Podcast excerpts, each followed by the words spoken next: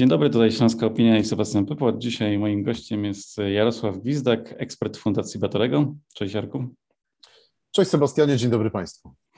E, rozmawiamy w piątek. E, napisałem do Ciebie od razu po tym, co się wydarzyło w czwartek, żebyś wytłumaczył nam, e, słuchaczom, ale także mi, redakcji, nam, co się wydarzyło wczoraj.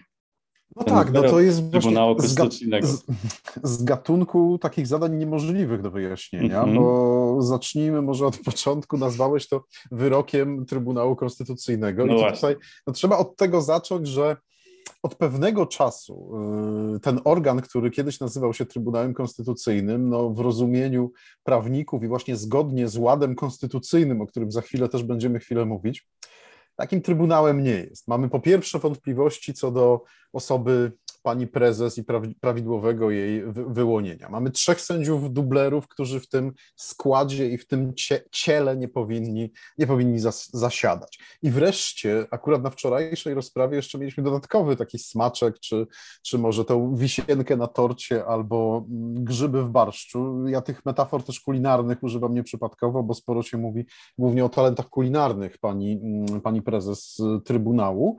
No więc mieliśmy mm, tam w składzie jeszcze pana sędziego, pana sędziego Piotrowicza oraz panią sędzię Krystynę Pawłowicz. To jest o tyle istotne, że te osoby brały udział wcześniej jako posłowie poprzedniej kadencji no, w uchwalaniu ustaw, a w tej chwili siedzą i je kontrolują. I tutaj też, no, więc tych błędów w zakresie konfiguracji tego organu już jest mnóstwo, a to mhm. nam daje z kolei kolejną, a jeszcze w składzie był pan sędzia Muszyński, który też no, sędzią nie jest. Więc tutaj jest znowu podstawową zasadą w orzekaniu i funkcjonowaniu sądów jest to, żeby ten sąd był prawidłowo powołany, prawidłowo obsadzony. I my mamy wątpliwość już na samym początku, co to za ciało i co to za decyzja, co to za orzeczenie, co to w ogóle było. Co też jest ważne dla kolejnych naszych y, dyskusji. No i teraz co, co zrobiono?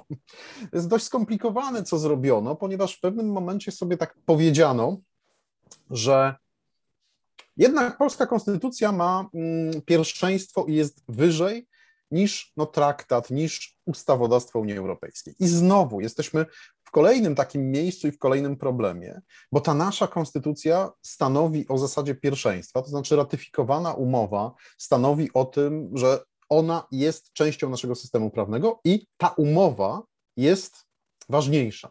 Tak samo to wynika z traktatów i z tego, co, do czego myśmy przystąpili, bo ja przypominam, w 2004 roku się na coś umówiliśmy, potem z kolei no, ratyfikowaliśmy kolejny traktat, traktat lizboński i to jest tak, że my zobowiązaliśmy się przestrzegać tych zasad. Oprócz tego jest mnóstwo innych jeszcze wątpliwości związanych z tym, czy w ogóle Trybunał może oceniać takie kwestie bo to nie jest dokładnie prawo europejskie, ale to jest jeszcze kwestia, czy jesteśmy związani y, orzecznictwem Trybunału Sprawiedliwości Unii Europejskiej. To znaczy znowu, ja też często mówię, że to, co się w tej chwili dzieje wokół polskiego wymiaru sprawiedliwości w tym systemie, no to to nie tylko będzie Potem z tego będą powstawać habilitacje, doktoraty, czy nawet prace magisterskie, bo to się już dzieje. Ale to też jest tak, że my jesteśmy sławni. To znaczy, mówi się o nas w całej Europie. Akademicy z uniwersytetów, czy to e, w Holandii, czy to w Hiszpanii, w Danii, ostatnio też miałem okazję się z nimi kontaktować. Oni bardzo dużo wiedzą, oni piszą prace magisterskie o tym, więc z tego możemy być, być dumni. I być może jeszcze mamy jedno pytanie, bo już też czas nas goni, wiem, widzę, widzę po oczach. Czy my w ten sposób występujemy z Unii Europejskiej? No nie. To nie jest tak, że Trybunał Konstytucyjny może powiedzieć: Ej, występujemy z Unii Europejskiej, to jest nasz wyrok i czy nasza decyzja i tak, i tak tego już będzie. Nie. Jest osobna procedura określona w artykule 50 Traktatu o funkcjonowaniu Unii Europejskiej i to też wymaga sporej roboty, no bo to musi kompetentny organ w danym kraju zdecydować, a Trybunał Konstytucyjny do tego nie jest. I już tak chyba na koniec. Co, co znaczy ten wyrok, ta decyzja. Ona, i tutaj może też myślę część z Państwa i Ciebie, jeśli, jeśli jesteś zdenerwowany, to troszkę uspokoję. To znaczy, ona przede wszystkim została na razie ogłoszona. Jak wiemy, żeby mogła wejść w życie, no trzeba ją opublikować. I tutaj znowu w ramach tej publikacji ćwiczyliśmy różne scenariusze i myślę, że też część z Państwa, która się tym interesuje, teraz trudno się troszkę tym nie interesować, więc na pewno ktoś coś o tym słyszał. Zdarzało się przeróżnie, prawda? My pamiętamy e, wyrok czy też decyzję w sprawie zakazu aborcji, która no, trochę leżała, leżała, leżała i została opublikowana po, po kilku miesiącach, dokładnie po trzech. Mieliśmy wyroki jeszcze w czasach pani premier Beaty Szydło i te apele, żeby je publikowała nie publikowała, po czym w pewnym momencie opublikowała, już przestały mieć znaczenie. Mieliśmy też wyroki, znaczy ten jeden wyrok, tę decyzję e, w sprawie akurat zajmowania e, Urzędu Rzecznika Praw Obywatelskich przez Adama Bodnara i on został opublikowany dość błyskawicznie. To było bodajże następnego dnia po ogłoszeniu. Więc co, co trzeba robić? No po pierwsze trzeba się przyglądać temu, mm, co, co będzie publikowane w Dzienniku Ustaw, bo mnie się mimo wszystko wydaje, że rząd chwilę poczeka z publikacją czegoś tak dziwnego, takiego, takiego kolejnego pasztetu.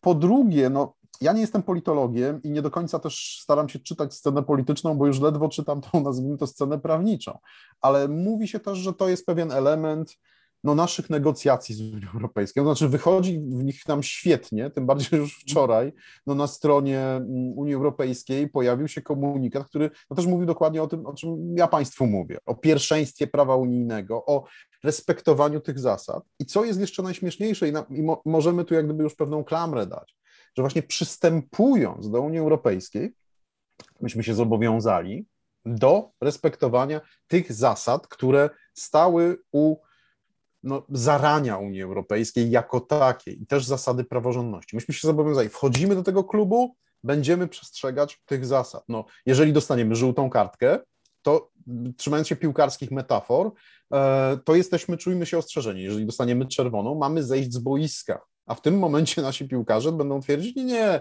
my gramy sobie w piłkę, mm, ale te kartki nas nie obowiązują. I to jest niepokojące, bo to też robi nam źle. Poza tym ta opowieść o pieniądzach, o tym wszystkim, no my na te pieniądze dalej czekamy. Poza tym no, nas to nie zwalnia też ze zobowiązań na rzecz e, wspólnoty jako takiej, więc może się tak okazać, że trochę jeszcze będziemy do tego dokładać. No, ale ja nie jestem jakoś tak tym totalnie przerażony, bo wiele takich rzeczy się już zdarzało.